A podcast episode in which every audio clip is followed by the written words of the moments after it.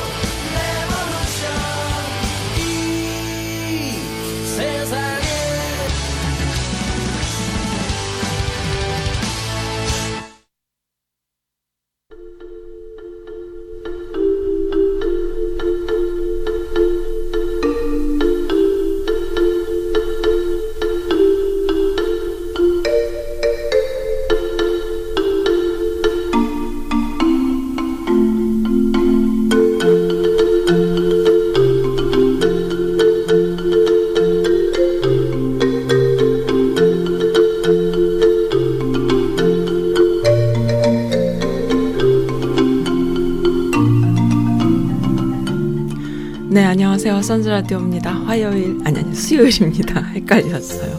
네, 이번 주부터는 수요일, 목요일, 금요일, 이렇게 일주일에 세 번 찾아오는 것으로 편성을 살짝 바꿨어요. 제가 일이 너무 많아서, 어, 결방하는 것보다는 약속을 지키는 것이 낫겠다 생각했습니다. 좋은 일을 생각하면 좋은 일이 생기고요. 나쁜 일을 생각하면 나쁜 일이 생긴대요. 여러분은, 어, 하루 종일 어떤 생각하나요? 어, 생각하는 대로 이루어질 겁니다. 네, LA 친구님 감사드립니다. 신청곡과 사연 그리고 게시판 어, 그리고 또 온라인을 후끈후끈 달구는 이슈들이 너무너무 빵빵한데요. 아 멍청하게 눈이 풀려가지고 피곤에 쩔어 있는 선 하지만 그래도 불끈불끈 저도 함께 합니다. 요즘 그런 말 있잖아요. 밭 갈러 간다고. 저도 가끔씩 밭 갈러 갑니다. 네, 오늘 즐거운 하루 시작해 볼까요? 어, 네, 가을이에요. 가을에 이 노래가 빠지면 안 되죠. 어, 윤도현의 가을 우체국 앞에서 신청해 주신 분이 세 분이나 계신데요. 어, 이거 좀 틀어드렸거든. 첫 곡 말고 중간에 제가 바꿔드릴게요. 바비킴의 붉은 얼굴 먼저 듣겠습니다. 네, 바비킴의 붉은 얼굴 첫 곡으로 들을게요. 감사합니다. 신청해 주신 분들. 음, 네, 가을 우체국 앞에서는 그 다음 곡으로.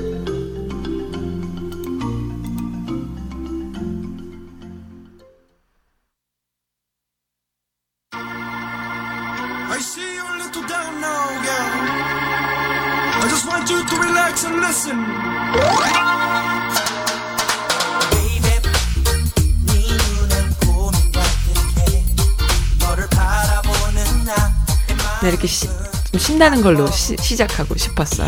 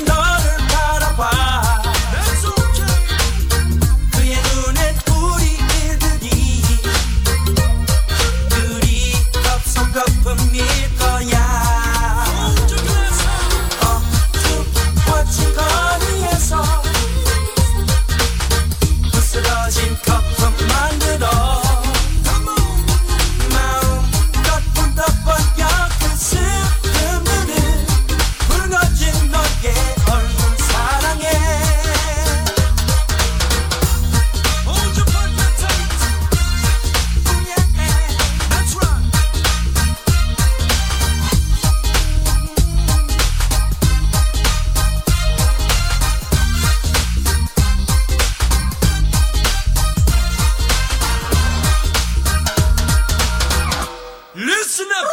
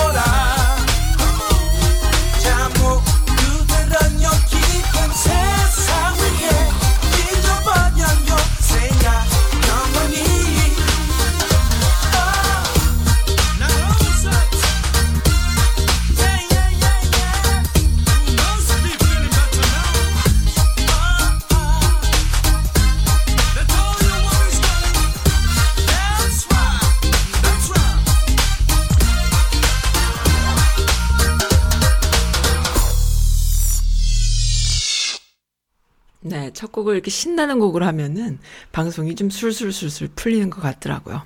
그래서 가을 우체국 앞에서 윤도현 밴드 곡 신청해 주신 분들 곡을 중간으로 약간 캄다운 할 때 쓰려고 아껴뒀습니다.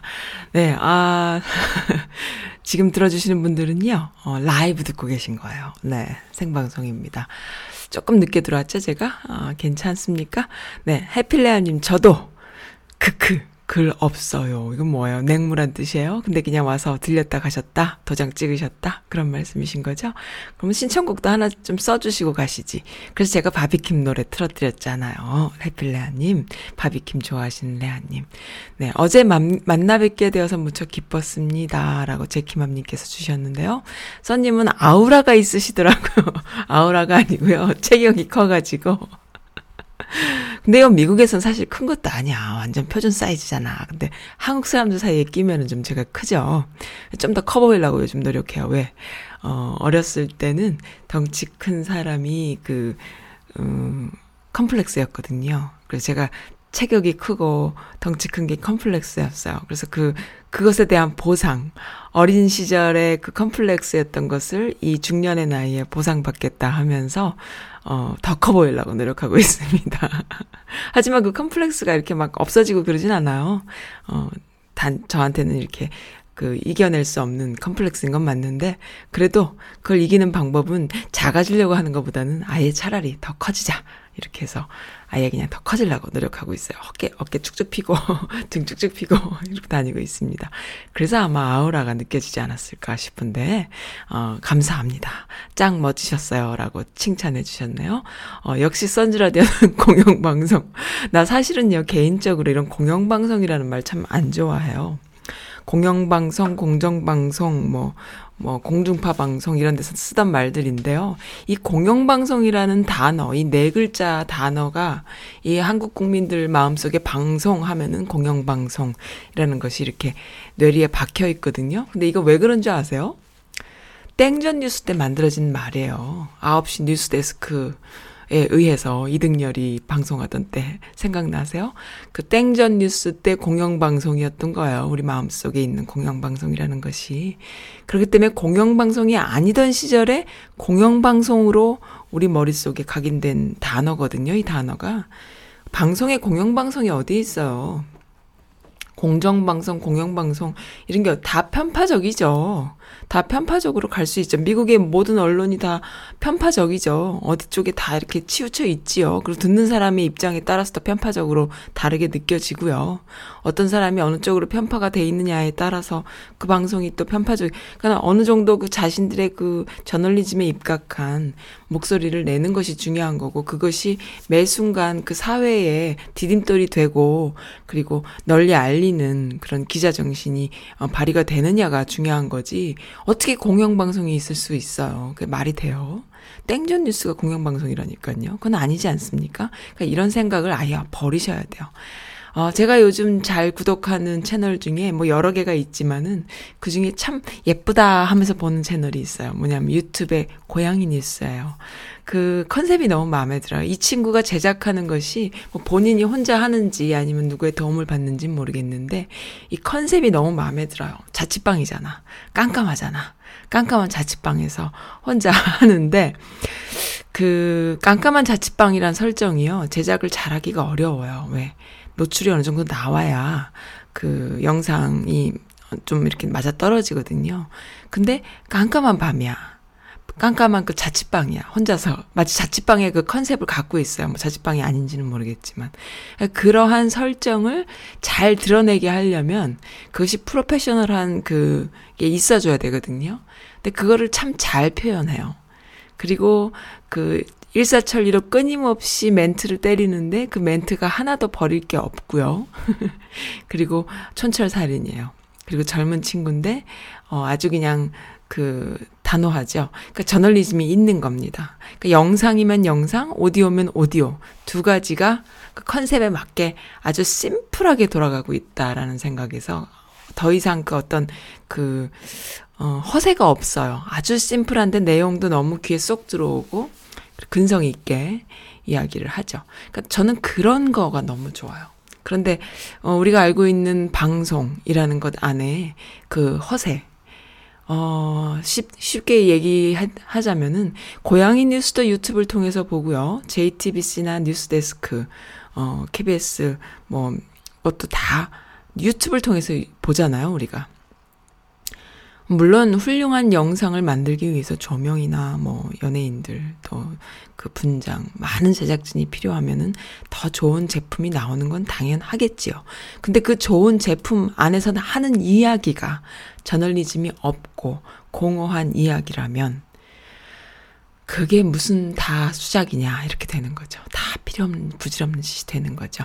그래서 그러한 허세가 이제 불필요한 시대가 되었어요. 어떤 교수님이 그런 말씀을 저한테 해주시더라고요. 아, 좋은 학벌에 좋은 학위를 가지고 그나마 자기는 이러이러한 그 한국 사회에서 그래도 그 정말 밟히지 않고 살았으나 한국 사회는 워낙 학벌주의고 그러다 보니까는 그렇게 살기는 했으나 그것이 무슨 소용이 있냐. 그것이 이제 역사의 뒤안길로 가는 것이다. 앞으로 21세기 4차 산업혁명 시대에는 그러한 학벌이며 허세며 그리고 명함이 무슨 소용이 있느냐. 그것이 다 지나간 역사 속으로 묻힌 그러한 것들이다. 앞으로는 어떠어떠한 것이 갈 것이다. 이런 이야기를 하는데요. 거기에 이제 선즈 라디오도 어, 어깨를 톡, 톡톡 두들겨 주시면서 용기를 북돋워 주시는 그런 이야기도 함께 해 주셨지만은 네, 맞아요. 우리가 소중하게 여겼던 것들 있죠. 아끼다 똥 된다 그러잖아요. 우리가 너무 소중하게 여겼던 것들이 시간이 지나면은 아무것도 아닌 수- 수포로 돌아가 버리는 아무것도 아닌 거품이 돼버리는 때가 있는데 그것을 가장 크게 겪는 것이 바로 우리 세대가 아닌가 싶어요. 특히나 386 세대들. 어, 가치로 여겼고, 어, 굉장히 그 중요하게 여- 여겼던 것들이 명예, 그 다음에 신념, 뭐 이런 것들이에요. 그런 것들로 인해서 나의 삶이 하나의 그 어떤 그 아주 큰 거창한 무엇이 돼야 된다라는 뭔가 이렇게 허세가 있는데요. 아, 그게 이제 가장 단적으로 발현되는 것이 뭐냐면은 우리가 지금 싸우고 있는 검찰, 그 다음에 언론인 거예요. 뭐냐. 386 세대들이 가장 거창하게 여겼던 것들이 한쪽으로 가는 것은 뭐냐면 사법고시를 봐서 출세하는 것이었고요. 또 한쪽으로 가는 것은 저널리즘을 갖고 이, 세, 이 사회를 고발하는 어떤 3869 운동권 그 정신을 가지고 기자가 되는 그런 것이었거든요. 그 두 가지가 나중에 지금 이 시점에 만나는데 무엇으로 만나냐? 학연으로 만나고 지연으로 만나는데요. 엘리트라는 것으로 만나는 거예요. 그래서 단적으로 보는 그, 어, 사건이 뭐냐? 손석희가 변절하는 그 사건인 거죠. 그러니까 우리가 이게 보는 거예요. 우리는 무지하고요. 우리는 세상을 그냥 삶을 살아가는 아줌마들인 거예요. 그렇기 때문에 그게 한눈에 보여요. 근데 그 안에 있는 사람들은 모르죠. 당신들이 너무 치열하게 살았고, 당신들이 너무 잘나게 살았고, 당신들이 너무 뭔가를 위해서 아니면 자기 자신을 위해서 뭔가를 이렇게 열심히 산 거야. 그래서 굉장히 열심히 잘나게 살았어. 자기들 너무 잘났거든. 근데 알고 봤더니 개검이라고 불리는 검, 검찰들하고 이렇게 뭐 별반 다르지 않은 그런 어 저널리즘이 없는 그런 형국이 돼버려서 지금 씹히고 있답니다. 참 안타까워요. 세월호를 이야기하던 손석희. 저는 개인적으로 참 감사하게 생각했거든요. 그가 하는 언어가 참 우리 그 네티즌들 속에서 저도 막말을 참 많이 하거든요. 아주 강경한 말을 온라인에서 많이 하는 편인데 그러한 그, 그 비속어가 난무하는 언어 속에서 굉장히 수준이 있고 어, 정화할 수 있는 좋은 언어, 한국어의 수준을 높이는 언어로 그러한 수준 있는 언어로 참 멋지게 비판한다라는 생각에서 참 멋있다. 이렇게 생각을 오랫동안 해왔어요. 그럼에도 불구하고 좀 아슬아슬했습니다. 왜? 왜 아슬아슬했느냐? 요즘 시대가 변했어요. 언론 형국이 변했고요. 단적으로 한국 사람들이 언론의 비- 지형이 변하는 것을 느끼는 것은 바로 김어준이라는 비주류, 어, 딴지일보라는 비주류, 자칭 비주류, 자칭 10원짜리 욕을 하는 막말에 비주류로 상징되는 김어준이라는, 어, 그 사람이 뉴스 공장이라는 공중파, 음, 공중파라고 해야 될까요? 어쨌든 그 교통방송에서 그 어, 보도 채널을 하게 되면서 그것이 그 옛날 손석희 시선 집중 이어서 시선, 시선 집중이 최고로 그 보도 어, 라디오로는 굉장히 그 인지도가 있었잖아요. 손석희가 JTBC로 가면서 뉴스 공장 김어준이 아주 그냥 최고의 그 청취율을 갖게 되고 그리고 그로 인해서 사람들이 그 제대로 된 보도를 갖게 되고 그렇게 해서 김이 항상 했던 말이 뭡니까? 어, 아무도 인정해주지 않는데 본인 혼자 손석희랑 같이 레벨이 비슷하다고 계속 어깨를 나란히 하면서 손석희랑 자기를 스스로 비유하면서 그럴 땐 사람들이 비웃었을지 모르겠지만 지금은 명실상부 손석희와 김어준 양대 쌍벽이 되고 있잖아요. 그런데 김어준은 자유분방하게 손석희를 입에 담지만 손석희는 무슨 고양이처럼 말이죠. 저 같았으면은 김어준을 한번 게스트로 초대했을 것 같아요. 근데 그게 안 되는 걸 보면서 아 저 사람이 그게 안 되는구나. 엘리트에서 못 나오는구나. 저는 개인적으로 그런 생각을 했거든요. 역시나 이번 검찰 윤석열 사건을 보면서 아 조국 조국 사건이라고 말하고 싶지 않아요. 윤석열 사건을 보면서 아 어쩔 수 없이 그렇게 가는구나라는 것을 알게 됐어요. 그러니까는 이들은 함께 하는 어- 엘리트들이에요. 서로 출입처로 연결돼 있고요. 인맥으로 연결돼 있고요. 학연으로 연결돼 있어요. 서로 술잔을 기울일 수 있는 어, 서로가 서로를 인정해주는 그런 관계들인 거예요. 그래서 검찰만큼은 어, 비판할 수 있는 입장들이 못 되는구나. 그래서 같이 술 한잔 먹다 보면은 조국이 같이 씹히는 술안주가 되겠구나. 이렇게 되는 것입니다. 그래서 그 한계를 못 벗어나는구나라는 생각을 한 거예요. 그래서 김어준을 이길 수 없구나. 그것이 바로 이 4차 산업혁명 시대에 김어준 같은 막말에 정말 그 멋진 넥타이가 필요 없는 사람. 하지만 이 사람은 조국도 부르고 손석희도 부를 수 있는데, 어, 그런 거죠. 네, 그렇습니다. 시대가 변했어요. 그래서 그 현란한 장비와 스튜디오, 그 엄청난 투자 가 무색한 고양이 뉴스가 오히려 멋진 우리에게 더 마음을 울리는 그런 매체가 아, 되는 그런 시대에 우리가 지금 살고 있습니다. 그런 상황에서 지금 우린 뭘 하고 있어요? 검찰의 50개 압- 압수수색과 더불어서 SNS 개미지옥이라는 어, 말이 지금 나왔어요. 뭔가 나경원은 SNS 개미지옥에 빠졌다. 미주 미 씨 아줌마들의 이야기입니다. 아, 이 개미지옥은 뭐냐면 압수수색이에요. SNS 상에, 인터넷 상에, 어, 자발적인 압수수색에 지금 들어갔습니다. 개미지옥에 빠졌어요. 개미지옥이 뭐예요? 어, 그 개미지옥에 빠지면은 살갗을 하나도 남김없이 다 먹히는 정말 무서운 개미를 개미지옥이라고 우리가 부르잖아요. 거기에 빠졌다. 이렇게 됐습니다. 검찰 압수수색이 대승입니까? 검찰 압수수색은 국내에만 해당되잖아요. 어, 미국에서, 국외에서 지금 엄청나게 활동하고 있는 우리 미주 미씨들을 어, 칭찬해드립니다. 격하게 칭찬해드립니다. 선즈라디오는 어, 그런 채널이에요. 거기에서 시작됐고 거기에서 탄생했고 그들을 믿고 어, 존경하는 선 그래서 만들어진 선즈라디오입니다. 네, 그 얘기 해드리고 싶었어요.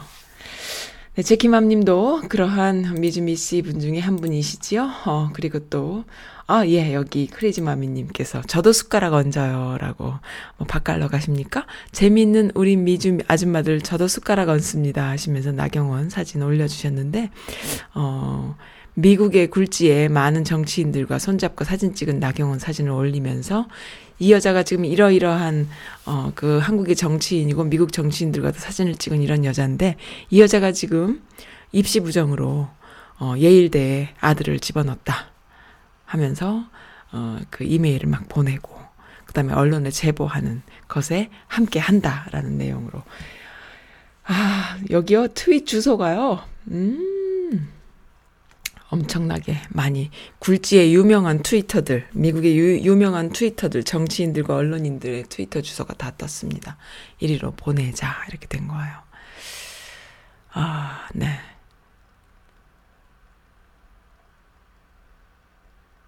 밭갈러 갑시다 라고 크레이지 마미님.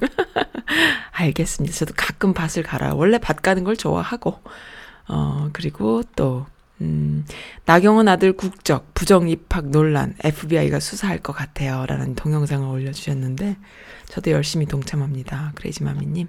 제가 요거 살짝, 아, 이거 고양이 뉴스네요. 네, 이거 고양이 뉴스입니다. 제가 좋아하는 고양이 뉴스, 어, 유튜브 영상 올려주셨습니다. 감사합니다. FBI가 수사할 수 있게 될 겁니다. 네. 음, 러블리캣님께서는 와, 미씨들 너무 멋져요 하면서 아, JTBC 영상을 올려주셨는데 썬님 뉴스레터도 게시판에 떴네요. 이건 또 뭔가요? 이건 또, 아, 제 뉴스레터가 미씨의 게시판에 떴다 이 말씀이신 것 같아요. 완전 난리도 아닙니다. 나경원 원정 출산에 논문 의혹 입시 부정 전부 캐고 다니는데 아무도 못 말려요. 써님 또 한, 써님도 한몫하시고 있나요? 저도 이번에는 숟가락 저는 이번에는 숟가락을 못 얹었어요. 그, 이렇게 빡세게 애국 활동을 하시는지 몰랐습니다. 미씨님들 짱 선라디오 짱 이렇게 올려주셨고 어, 촛불은 검찰을 잊지 않았다. 야 너무 멋지지 않습니까? 이 책임감이 있는 음, 국민들, 자발적인 국민들, 그리고 애국 활동하시는 그 미주 미씨 분들 너무 멋지죠? 이런 이야기는 우리들끼리 알면 안 되잖아요. 물론 온라인에 들어가면 아시지만, 그래도 또 미국에 사시는 아저씨들이 잘 모르는 경우가 많더라고요. 그래서 제가 이렇게 또 일일이 말씀을 해드리려고, 어, 이렇게 또 스크랩을 해서 읽어드리려고 하고 있습니다. 예, 윤도현 밴드의 가을 우체국 앞에서 요거는요, 어, 러비장님, 그리고 또 어느 분이 신청해 주셨냐 하면은, 어, 러브장님하고, 그 다음에 리프카 마늘님, 네, 이렇게 신청해 주셨어요. 네, 일단 듣겠습니다. 가을 우체국 앞에서, 요 동네 우체국 있는데, 거기 가면 뭐 좀, 뭐또좀 그럴까? 어, 미국 우체국은 뭐 그렇지도 않습니다.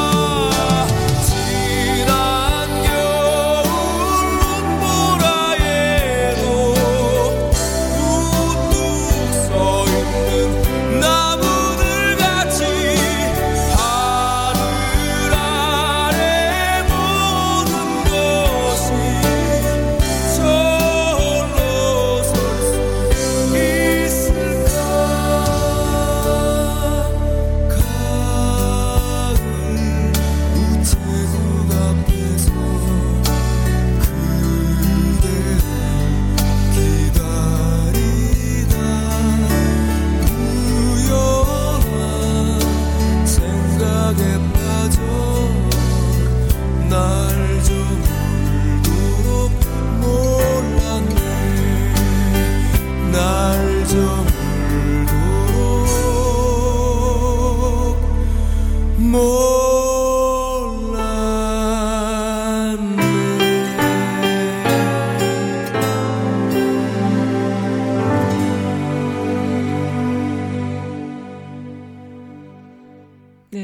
들으셨습니까? 아, 감사드립니다. 성과들이요, 많이 있어요. 제가 선즈라디오 선즈 카페 시간에 이 정치 이야기 안 하고 싶어도 너무 우리 청취자분들께서 개념 있는 미시분들께서 주시는 내용들은 전부 이런 내용들이니, 아, 네. 그리고 또 하나 읽어드리고 싶은 게 있습니다. 김진수님께서 한국에 계신 분이세요. 한국인으로서 타향살이 하시는 분들이, 분들의 삶도 힘들고, 고향도 그립고, 추석 같지 않은 추석이 그리우시겠지요. 저도 처가가 필리핀이어서, 어, 음력 달력을 매년 보내드리고 있습니다. 하지만 음식이 상할까봐 명절 음식은 보내드리지도 못하고 있습니다. 아, 예일대학교에 항의하고자 이리저리 알아보던 차에 이렇게 알게 되었고 교민 여러분들이 계시고 힘써 주신다는 소식을 듣고 감사합니다. 라고 하셨어요. 검찰이 힘을 쓰지 못하여 시민이 나서는 이 사태에 너무 미안하고 죄송스럽고 어, 한일 무역 전쟁이 정치 싸움으로 가려져서 안타까운 마음도 있습니다. 라고 말씀을 해 주셨습니다. 내 자식과 후손을 위해 정당한 길을 가기 위해서 제 온 힘을 다할 겁니다. 미국 교민 여러분들 타지에서 힘들겠지만 응원합니다. 그리고 응원 바랍니다. 이렇게 말씀해 주셨네요. 네, 선즈라디오를 청취해 주신 분께서 주신, 한국에서 주신 어떤 남성분이시죠? 네, 남성분이십니다. 어, 감사드려요. 음, 그리고 또 유머라고 올라온 글이에요. 완전 진짜 코미디야. 조국을 잡으려고 가족 인질극 삼아서 딸의 표창장 위조범으로 몰려고 했더니 동양대 총장 고절인 게 들통이 났고 딸 입시 비리 의혹으로 몰고 가 고려대 입학까지 취소시키려고 난리를 쳤는데 나경원 아들이 입시 비리로 예일대 취소 위기에 처해 있고 조국 5촌 사모펀드로 정경심 잡으려고 난리 쳤는데 이명박이 나오네. 이명박이 나오니까 사모펀드 얘기 쏙 들어가고 단독으로 또 2013년에 아들이 받은 표창장으로 2012년에 위조, 위조했다는 말인지 막걸리인지도 모를 찌라시가 막 뿌려지니 이보다 더 웃긴 코미디가 어디 있을까요? 라고 우리 아줌마들. 네, 좋아요 라는 유머가 올라왔습니다. 아유, 저도 좋습니다. 이렇게, 그러니까는 그, 사, 그, 어떻게 된 건지에 대한 디테일한 상황을 알고자 하지 않는, 어, 시민들을 상대로 자꾸 말, 말단, 말잔치만 하는 거예요. 어, 근데 내용은 아무것도 없고 코미디인 거죠. 네. 너무 거짓말을 많이 하는 거죠. 네. 그러면 안 됩니다요. 네, 알겠습니다요. 그 세인트폴 고등학교에서 답장이 왔다라는 글이 있어요. 그러니까는 그 나경원의 아들 김현조 군이 다닌 고등학교에 이메일을 보내주신 거예요. 우리 그 밭 가시는 우리 SNS 개미 어 그 지옥 아줌마님들께서 상황을 잘 설명하고 보냈는데 뭐라고 답장이 왔냐 하면은 이러한 논란에 관심을 갖게 된 경위에 대해서 알고 싶 라는 답장을 받았대요. 네가 그런 것에 관심을 갖게 된 이유가 뭐냐? 어, 도대체 무슨 일이 있었던 거냐?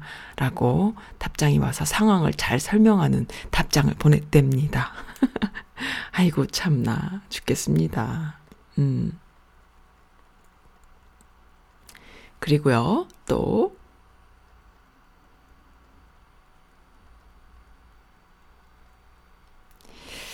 아, 그 폭스뉴스에 드디어 올라왔다라는 거죠. 폭스뉴스에선 나경원 아들 입학 비리 관련 제보 접수를 했고요. 뉴스 편집인 팀으로 전달했으며 차후 연락이 갈 수도 있다라는 답장이 왔답니다. 이거 보낸 분한테. 힘든 이민 생활 열심히 자녀 공부시켜온 많은 교민들에게 상대적 박탈감을 준 나경원의 권력 갑질 비리 입학은 반드시 단죄해야 합니다. 라고요. 음, 맞습니다. 맞고요. 음, 뭐가 문제인지 곧 미국 언론이 팩트 체크 할 테고요. 예일 대학에서 통보가 올 겁니다. 아쉽겠군요. 내년 5월 현조 어 김현조 예일대 졸업 선물은 안 하셔도 될 듯합니다. 라고요.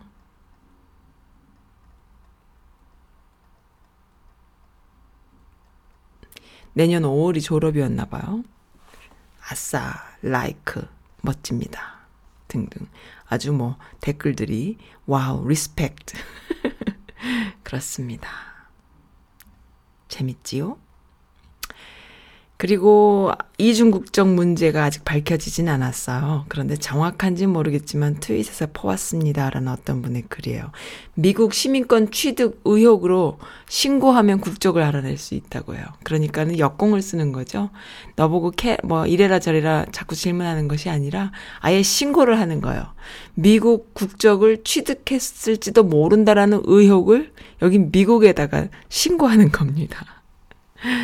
미국 교포들이 백악관 청원 사이트에 나경원 아들 논문 의혹 규명을 청원하고 이민국 인터넷에 나경원 아들 김원조를 김현조를 불법 미국 시민권 취득 의혹으로 신고를 하면은 이민국 수사관들이 의혹을 조사하게 될 것이다. 국적이 확인될 거랍니다.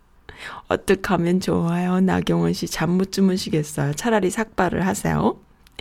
네, 너무 즐거운 이야기죠? 재밌습니다. 그리고 또 해외 언론 기사 이제 시작이에요라는 어, 권력형 청, 청탁과 부정 입학 관련 보도가 어, 말레이 메일 말레이 메일닷컴이라는 인터넷 신문에 어, 실렸어요. 네. 그래서 어그 나라 망신시키고 계십니다. 라고 사진이 참 잘 나왔어요. 라는 댓글들. 어, 3월 예일 입시 부정 스캔들 관련 기사인데, 어, 국적, 전국적으로, 적극적으로 카피해서 보내달라. Yale Daily News 해가지고, 예일대에도 보내고 여기저기 다 보내라고 고고싱 하자.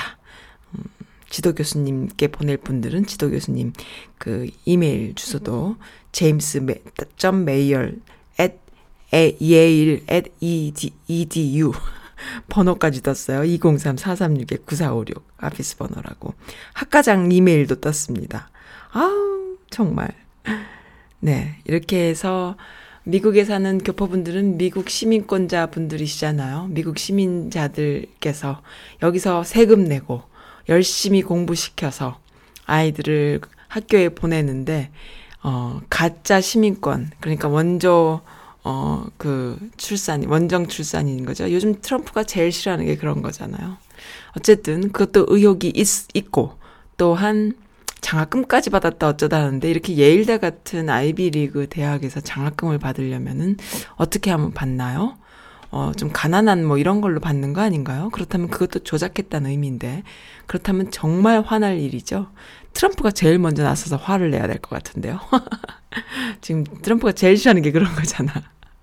네, 그렇게 지금 상황이 가고 있네요.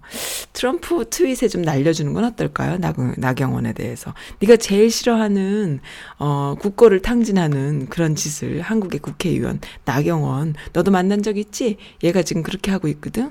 얘 지금 음, 국적이 뭔지도 모르겠어. 그리고 국적이 혹시 원정 출산 아닌가 모르겠네. 그리고 그그 그 뭡니까? 그 예일 대학에도 장학금도 받았다고 하고 그리고 부정 입시 입학을 했대는데 너좀 어, 어떻게 생각하니? 이렇게 좀 보내는 것도 좋겠습니다. 네, 트럼프한테 보내는 게 제일 빠를 것 같기도 하고요. 그리고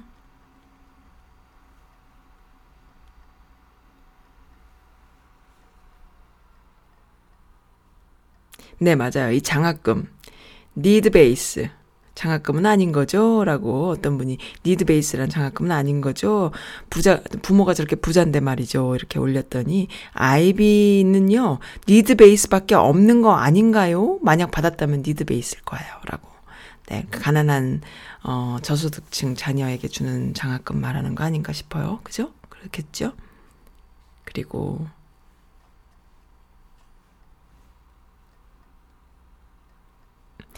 한국 국적이라고 해도 걸리고 미국 국적이라고도 해도, 해도 걸리고 이중 국적도 걸리고 큰일 났네요. 낫또나 드세요라는 글이 올라왔는데 아들이 중학교 2학년에 미국으로 유학을 간 것으로 보이는데 가자마자 1년 만에 책을 썼어요. 어, 네, 책을 써서 음, 한 달 만인, 1년이 아니고 한 달 만인, 유학을 떠난 지 한 달 만인 10월에 참여한, 김군이 참여한 청소년 봉사단체 소속 학생들이 영문으로 펴낸 책이 국내 출판사에서 발간이 됐다는 것이죠. 네, 이런 것도 문제가 되지요. 왜, 처음부터 이 이야기는 나왔었던 겁니다. 진실은 단순합니다. 이래도 불법, 저래도 불법, 불법 나배. 머리 밀고 석고대죄하자. 아니, 할복을 하는 것이 어떠냐, 등등등. 네, 국민들의 어, SNS 개미 지옥에 빠지신 나경원님 어, 축하드립니다. 혁오의 윙, 윙 듣겠습니다.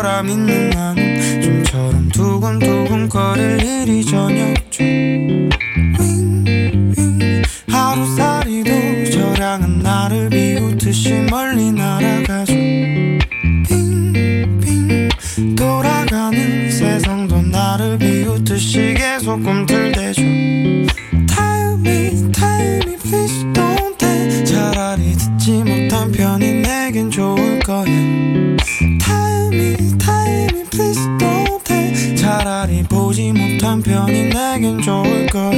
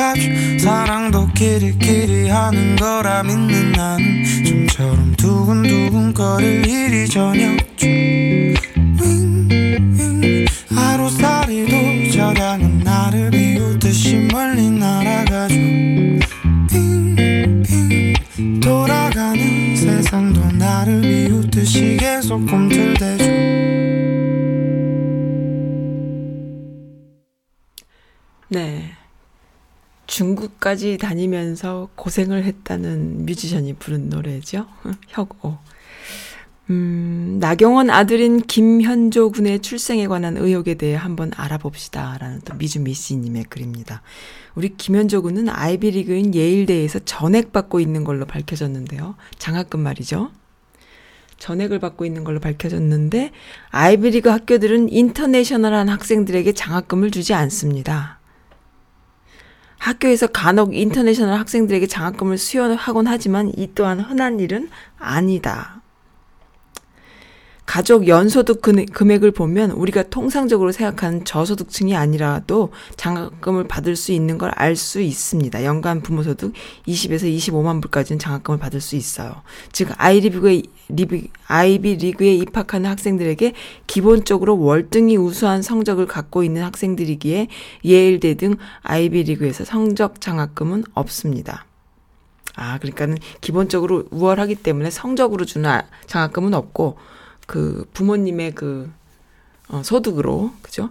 예일대에서 장학금을 받을 수 있는 방법은 오직 집안의 재정 상태에 따라 받을 수 있는 장학금으로 지원할 때 부모 소득에 따라 장학금을 신청해도 합격이 당락에 영향을 주지 않습니다. 이걸 need base 장학금이라고 합니다. 좀 아까 제가 말씀드렸잖아요. need base 가난한 어 부모 밑에 아이 공부 잘하는 아이한테 주는 장학금인 거죠. 그렇다면 장학금으로 볼 때 현저 학생이 international 즉 외국 국적의 학생이 아니라는 걸 알 수 있으며 군입대를 연장한 걸 볼 때 한국과 미국 국적을 동시에 갖고 있는 이중 국자로 보입니다. 이중 국적자로 보입니다. 미국에서도 18세가 되기 전 남자아이들이 군대, 남자아이들의 경우 군대 문제로 한국 국적을 포기합니다. 얼마 전 논란이 됐던 추신수 아들 국적 포기도 같은 맥락입니다. 현저군은 한국 국적을 포기하지 않고 유지하면서 학업으로 군입대를 미루고 있는 것으로 보입니다. 영주권은 미성년자인 경우 부모의 비, 비자 신분에 따라 달라지기 때문에 김현조 군이 영주권을 받으려면 입양 외에는 방법이 없기 때문에 불가능해 보입니다. 그렇다면 미국 시민권자라는 의미인 거죠. 근데 국회의원 연봉 1억 6천, 나경원의 남편이자 현저군의 아버지 김재호 판사의 연봉이 9천만 원, 그 외에 나경원은 2018년 기준으로 예금 및 부동산 등의 재산 총액이 43억 5,320만 원을 신고를 했는데 그렇다면은 성적뿐이 아니라 성적이 좋아서가 아니라 부모의 재력으로 지금 니드 베이스 장학금을 받는다면 어떻게 된 거예요? 음. 부모의 소득을 속여서 장학금을 받은 것으로 보이며 1997년 나경원은 리치 라치먼트 어, 산후조리원에서 현저군을 낳았는지는 확인할 수는 없지만 속지주의 출생으로 인해 국적 취득에 관한 것으로 부모의 국적과 관계없이 아이가 출생한 지역에 따라 국적을 정하는 주의, 속지주의를 갖고 있는 미국령에서 출산으로 미국 시민권을 받은 것으로 보입니다 라는 음, 아줌마의 글입니다. 어, 그 어떤 기자들의 기사보다 멋지죠? 네. 산발적으로 제기됐던 의혹이 한 번에 정리, 정리가 되네요. 라는 댓글도 달렸습니다. 네. 입영 연기는 24세 이전에 출국해서 2018년 8월 1일에 했고요. 네. 병역 처분 일자는 2016년 3월 23일이었다. 현역 병 입영 대상. 아, 현역병으로 입영 입영해야 되는 대상이다라는 것이죠. 이 친구요. 이거 만약에 미국에서 발각되면요. 학교 어 취소되고요. 다시는 미국의 대학에 못 갈 거예요. 얘 진짜 빡세질 겁니다. 인생 진짜 빡세질 거예요. 음.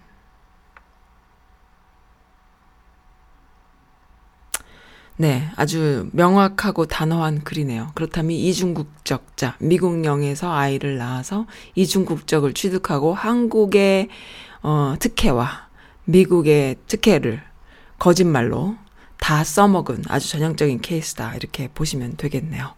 네, 멋진 음, 미주미 씨 분들이십니다. 그리고 법무부 장관이 시행하게 되면은 검찰에서 법무부 장관 뒤를 팔 가능성이 무척 많습니다. 소문으로 흔들어서 이 사람을 낙마시킬 수도 있는 그런 조직이 바로 검찰이라고 봅니다. 어, 그래서 아주 강골인 사람이 필요하고요. 깨끗한 사람이 필요합니다. 어, 그 다음에 정권 초반에 하지 않으면 안 될 거라고 생각합니다. 이 말은 옛날 옛날 옛적에 조국 교수있던 시절에 했던 말이에요. 본인이. 아주 잘 알고 계셨던 것이죠. 그러니까는 본인이 거기에 올라갈지는 몰랐지만은 본인이 그 상황이 되고 나니 아 그렇게 될 거다라는 걸 다 알고 계신 거예요. 미리 다 알고 계시니까 본인이 지금 정말 그 부활하지 않으면 안 되는 상황이구나라는 걸 알고 계시는 거죠. 십자가에 못 박힐 거구나라는 걸 알고 계신 겁니다. 그래서 어 그 검찰 개혁에 큰그 어, 소임을 가지고 지금 일하고 계시다. 그래서 지금 법무부 장관 되시자마자 막, 어, 멋진 재밌는 글도 또 올라왔어요. 어, 뭐라고 했냐면은, 어, 지우개도 사고, 연필도 사고, 칼도 사고, 어, 본드도 사, 본드인가요? 풀도 사고, 뭐, 양면 테이프도 사고, 어, 그렇게 해서 검찰 개혁하느라고 이것저것 지금 학용품, 어, 준비물 지금 다 사고 계시다. 뭐 이런 글도 올라왔습니다만, 너무 재밌습니다. 네. 저처럼 선즈라디오처럼 이렇게 자유롭게 하고 싶은 얘기 다 하지 못하고 뻘소리 하는 어, 많은 언론사들 참 안 됐어요. 보면은. 뭐가 그렇게 어 무슨 그렇게 거국적인 말들을 쓰레기 쓰레기 쓰레기 내용을 아주 거국적으로 하면은 뭔가 굉장히 있어 보이나 봐요. 하지만 어 선즈 라디오에서는 아, 아줌마들이 했는 말 말씀만 다 읽어 드려도 어, 참 힐링되고 멋집니다. 기분이 좋습니다. 행복합니다. 네, 그러고요. 아들 이중 국적 인정했네베라는 글도 올라왔는데요. 이게 뭐냐면은 어, 내 아들은 한국 국적이 맞고 원정 출산이 아니다라고 얘기를 했대요. 나경원이란 사람이 말하는 스타일을 보면은 내 아들은 한국적이 맞다. 원정 출산이 아니다라고 했는 말은 무슨 의미냐? 100% 미국 국적의 원정 출산이라고 믿어진다. 왜? 내 아들은 미국 국적이 없고 한국에서 태어났어요. 라고 대답하는 것이 맞지. 지금 이 상황에. 그렇게 대답 안 하고 말장난한 걸 보면은 100% 미국 국적이고 원정 출산을 한 거다라고 얘기를 하시네요.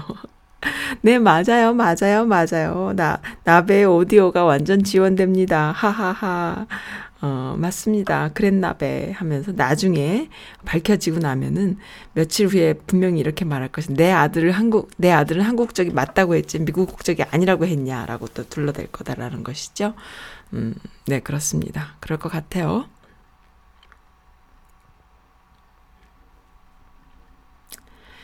뭐 그렇게까지 안 해도 전액 장학금이라고 납부된 것만 들어도 알 수 있는 상황이 돼버리고 말았네요. 네, 그렇습니다. 어, 미국에 살고 있는 아줌마들, 우리 아이들 한 푼이라도 장학금 더 받게 해서 보내려고 했던, 그리고, 어, 그, 공정하게 경쟁해서, 어, 대학을 보내려고 노력했던 이 엄마들한테 가슴 아프게 하는 이런 짓거리 하고 있는, 어, 나경원과 그 아이, 벌 받아야겠죠? 네, 그렇습니다. 네, 박효신이 불러요. 해피 투게더입니다.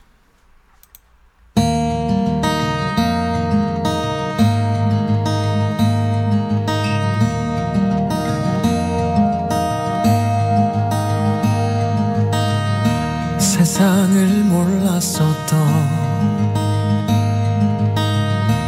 마냥 웃기만 했던. 푸른 하늘 닮은 꿈을 가진 키 작은 꼬마가 어느새 담을 넘는다. 음,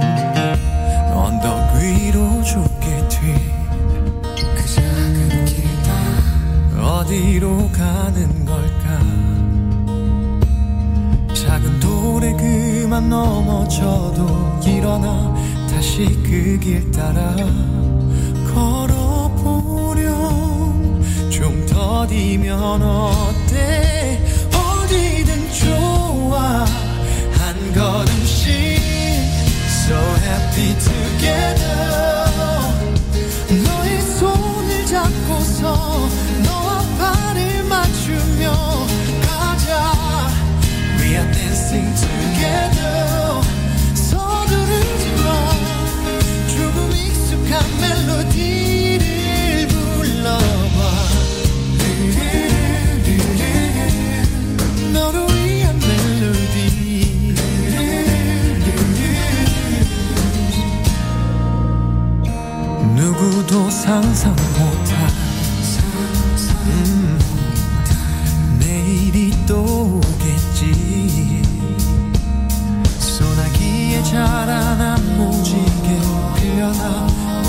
속에 가득 꼭 넣어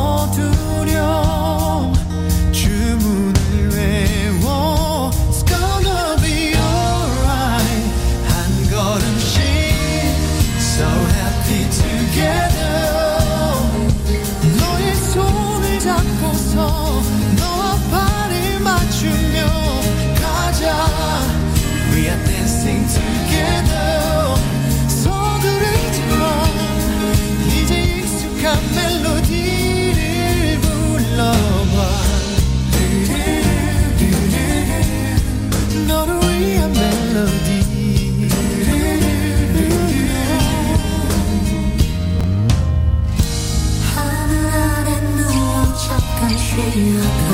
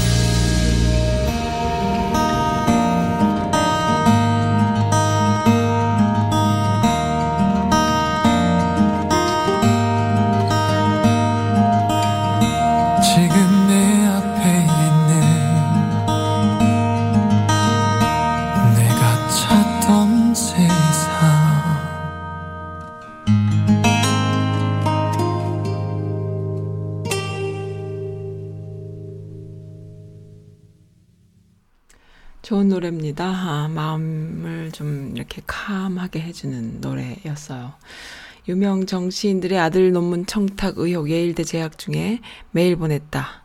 아, 밝혀진 이 기사가 뭔가 봤더니 예일대학교의 나경원 어, 원내대표 아들의 논문 청탁 관련 의혹 내용을 전달했다는 글이 온라인상에서 화제가 된다라는 기사예요. 뭐 화제 뭐 한두 명입니까 지금? 어, 네. A씨에 따르면은 예일대 측에 지금 한국의 유명 정치인이자 야당 원내대표인 아들이 논문을 조작한 것으로 의심되는 사건이 큰 이슈인데 해당 논문은 귀 대학의 입시에도 반영된 것으로 알고 있으며 현재 예일대에 재학 중이다라는 내용의 메일을 보냈다고 해요. 아, 후기 기대하겠다. 이런 메일 보내면 답장은 꼭 오잖아요. 그랬더니 나경은 아, 어떻게 하면 좋아. 머리를 밀어야 되나 할복을 해야 되나. 참 큰일 났어. 그죠? 네.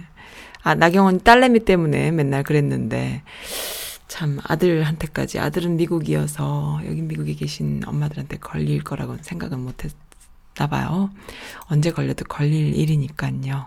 네. 참, 아줌마들, 뭐라고 했냐면요. 이럴 때 쓰려고 영어를 배웠나 봐요. 라고. 아, 이래서 영어를 배워야 하는가? 라고 했답니다. 후기 기대하겠다. 직접 행- 행동하는 모습을 본받고 싶다. 등등등. 예. 미국에서 바꾸는 거는요, 영어를 좀 해야 되잖아요. 그리고 또 자상하게 또 다 이렇게 올려주면은 카피해서 보내라라고 하시는 그 매뉴얼을 또 만들어주시는 분들도 계세요. 그리고 그 이메일 링크도 쫙 올려주시고요. 아, 멋지죠? one step으로 끝날 만한 일들입니다, 다들. 보내면 일단 일일이 답장이 오니까요. 그렇게 해야 돼요. 만약에 어 100명이 한 사람한테 쫙 보내면은 그 사람이 100명한테 일일이 보내게 돼 있잖아요. 얼마나 힘들겠어요. 그쪽에서 느끼는 그 이건 뭐지? 라는 그런 느낌. 그게 이제 굉장한 거죠. 우리가 보낼 때는 그냥 보내지만은 받는 사람들 입장에서는 이게 도대체 뭔 일인가 심각하게 생각하게 되는 거죠. 그렇게 해서 그 이슈가 되면은 어 언론에 나가는 것이고요. 폭스 뉴스에서도 답장 받았다 했으니까는 네. 음, 이런 문제는 폭스뉴스가 또 잘할 것 같다는 생각이 또 듭니다. 네. 김빙상님께서도 이런 말씀 해주셨어요. 이번 수사를 특수부가 맡은 건 불행 중 다행이지 싶다. 황 검사가 지휘하는 공안부에서 그러니까 황, 황 검사가 누굽니까? 그, 이번에 머리 깎은 이름이 뭐예요? 어. 아, 공안부에서 맡았더라면은 표창장은 북한 기술로 위조하고 펀드는 공작금으로 쓸 요량이었다고 일가족 간첩단을 만들어서 형장의 이슬로 사라졌을지도 모른다. 맞죠. 여지껏 그렇게 해왔지요. 그렇지만 그래도 특수부가 했기 때문에 간첩단 이야기는 나오지 않았네요. 어, 그냥 좌빨에서 끝나죠. 어, 간첩까지는 안 갔어요. 네, 문재인 정부 전까지는 다 그렇게 몰고 갔지요. 한 가족 간첩으로 뒤집어 씌워서 인생 끝내버리고요. 어, 참벌 받을 자한당과 검찰들, 이번에 절대로 그대로 물러서면 안 됩니다. 네, 이번이 마지노선이다라는 이야기가 있어요. 조국 장관의 법무장관 이번 일이 어, 그 흔들기로 해서 스스로 물러나거나 아니면 낙마하게 돼버리면요. 그, 여론이 이쪽으로 기울어지면서 그것이 계속 가랑비에 옷 젖듯이 여론 그 지지율이 빠지기 시작하면요. 내년 총선 장담 못하게 되고 그러면은 모든 것이 수퍼로 돌아가고 결국에는 어, 정말 실패하는 정권이 될 수 있어요. 그렇기 때문에 이번 조국 장관, 법무부 장관 임명권이 정말로 중요하거든요. 그래서 이렇게 더 언론과 검찰이 자한당과 함께 정말 그 대학교마다 지난 10년간 심어놓은 수만, 그 민주정권 10년 동안 심어놓은 거예요, 사실은. 그것이, 어, 그 이명박근혜 또, 때에 그 자본으로 더 많은 자원으로 이렇게 더 많이 심어져서 지난 20년간 그 심어진 게 뭐냐 하면은요, 네트워크가 뭐냐 하면 대학교 총학을 먹은 거거든요, 이들이. 그렇게 해서 대학교 총학을 많이 먹었는데, 거기에 이제 삼성 장학금, 또 자한당의 그 손길을 뻗은 그 많은 그, 어, 총학생회의 그 많은 아이들이 다들 어용화 돼 버린 거예요. 근데 그럼에도 불구하고 그래도 맨정신 임명기가 가능합니까? 어, 극소수이겠죠. 근데 이제 그것이 마치 대다수인 양 언론이 막 부풀리기 하고 사진 렌즈 가지고 장난쳐서 많은 이들이 촛불 집회에 나왔다라는 식으로 자꾸 언론에서 때리고 하는데요. 사실 실상은 그렇지 않아요. 실상은 그렇지 않고 뭐 주목할 만한 한두 명이 있을 수는 있죠. 그렇지만 기본적으로 그 머릿수는 서울대에서 촛불 들었네, 연세대에서 촛불 들었네, 고대에서 촛불 들었네 하는데 그게 다 정말 그 어, 언론에서 그 조작할 만한 그런 머릿수고 또한 거기에 많은 수가 다 알바생들이고 그리고 아줌마 아저씨들이 거기에 이렇게 다 같이 함께 했기 때문에 그래서 마스크를 쓰고 모자를 쓰고 막 가면을 쓰고 그러는 것이죠. 그게 이제 그 익명의 시국선언과 같이 가는 거예요. 익명의 시국선언, 언론에 뭐 시국선언 냈다, 뭐 교수 몇백 명, 몇천 명이 시국선언 냈다라는 타이틀을 위해서 만들어진 그 짜고 치는 어, 시국선언인데요. 시국선언의 익명이 세상에 있습니까? 시국선언은 길거리에서 뭐 이렇게 서명만 받아도 다 이름을 쓰게 돼 있는데, 근데 모 대학 교수님부터 시작해서 뭐 유명한 뭐 교수가 몇 명이 무슨 시국선언을 했다 하는데 그게 다 익명이라는 거예요. 그거 다 아무런 이유가 없고, 그리고 뭐, 뭐 교수님들 시국선언 받아야 하고 온라인에 들어가 보면요. 교수가 아닌데도 막 다 거기다 사인업 할 수 있게 만들어 놓고 그랬어요. 그러니까 그게 다 거짓말인 거예요. 그런 것에 물타기 해가지고 그 기사화 쓰기 위해서 만들어진 참 많은 알바들이 온라인에 정말 포진해 있고 그것을 또 받아 쓰는 어, 기레기들이 많이 있다라는데 그것에 비해서 어, 미국에 있는 동포들 교포분들의 이 아줌마들의 활약은 하나 하나가 다 촛불인 거죠. 그러니까 는 얼마나 위대합니까? 네 그렇게 해서 정말 하나도 그 거품이 없이 행동하는 양심들이다라는 것 어, 알아주셨으면 좋겠고요. 선즈라디오는 이런 미씨분들, 개념 미씨분들을 너무나 사랑하고 존경하고 그리고 믿습니다. 어, 이분들의 자정 능력, 이분들의 분별력이라면은 어, 대한민국의 미래는 밝다라고 생각하고요. 그리고 이렇게 그 국내의 뭐 문제가 어, 미국의 문제까지 번졌을 때에 헬퍼 역할을 너무나 열심히 하고 있기 때문에 든든하다 생각하고요. 네, 그렇습니다. 미국에도 이러한 그 움직임과 더불어서 이러한 움직임과 함께하는 언론이 있어야 되지 않겠냐. 미국에 있는 수많은 언론들이 솔직히 언론의 역할을 못하고 있지 않느냐. 저는 이렇게 판단하고 어, 선즈라디오가 만들어졌다라고 말씀드리고 싶습니다. 네. 그래서 이러한 언론도 있어야 되지 않겠느냐라는 생각이 들고요. 이러한 언론도 어, 살아남는다라는 걸 보여주고 싶습니다. 네, 그렇습니다. 감사드리고요. 오늘 어, 여기서 마칠게요. 어, 내일 또 뵙겠습니다. 감사드립니다. 마지막 곡으로는요. 음, 오석준이 불러요. 우리들이 함께 있는 밤입니다.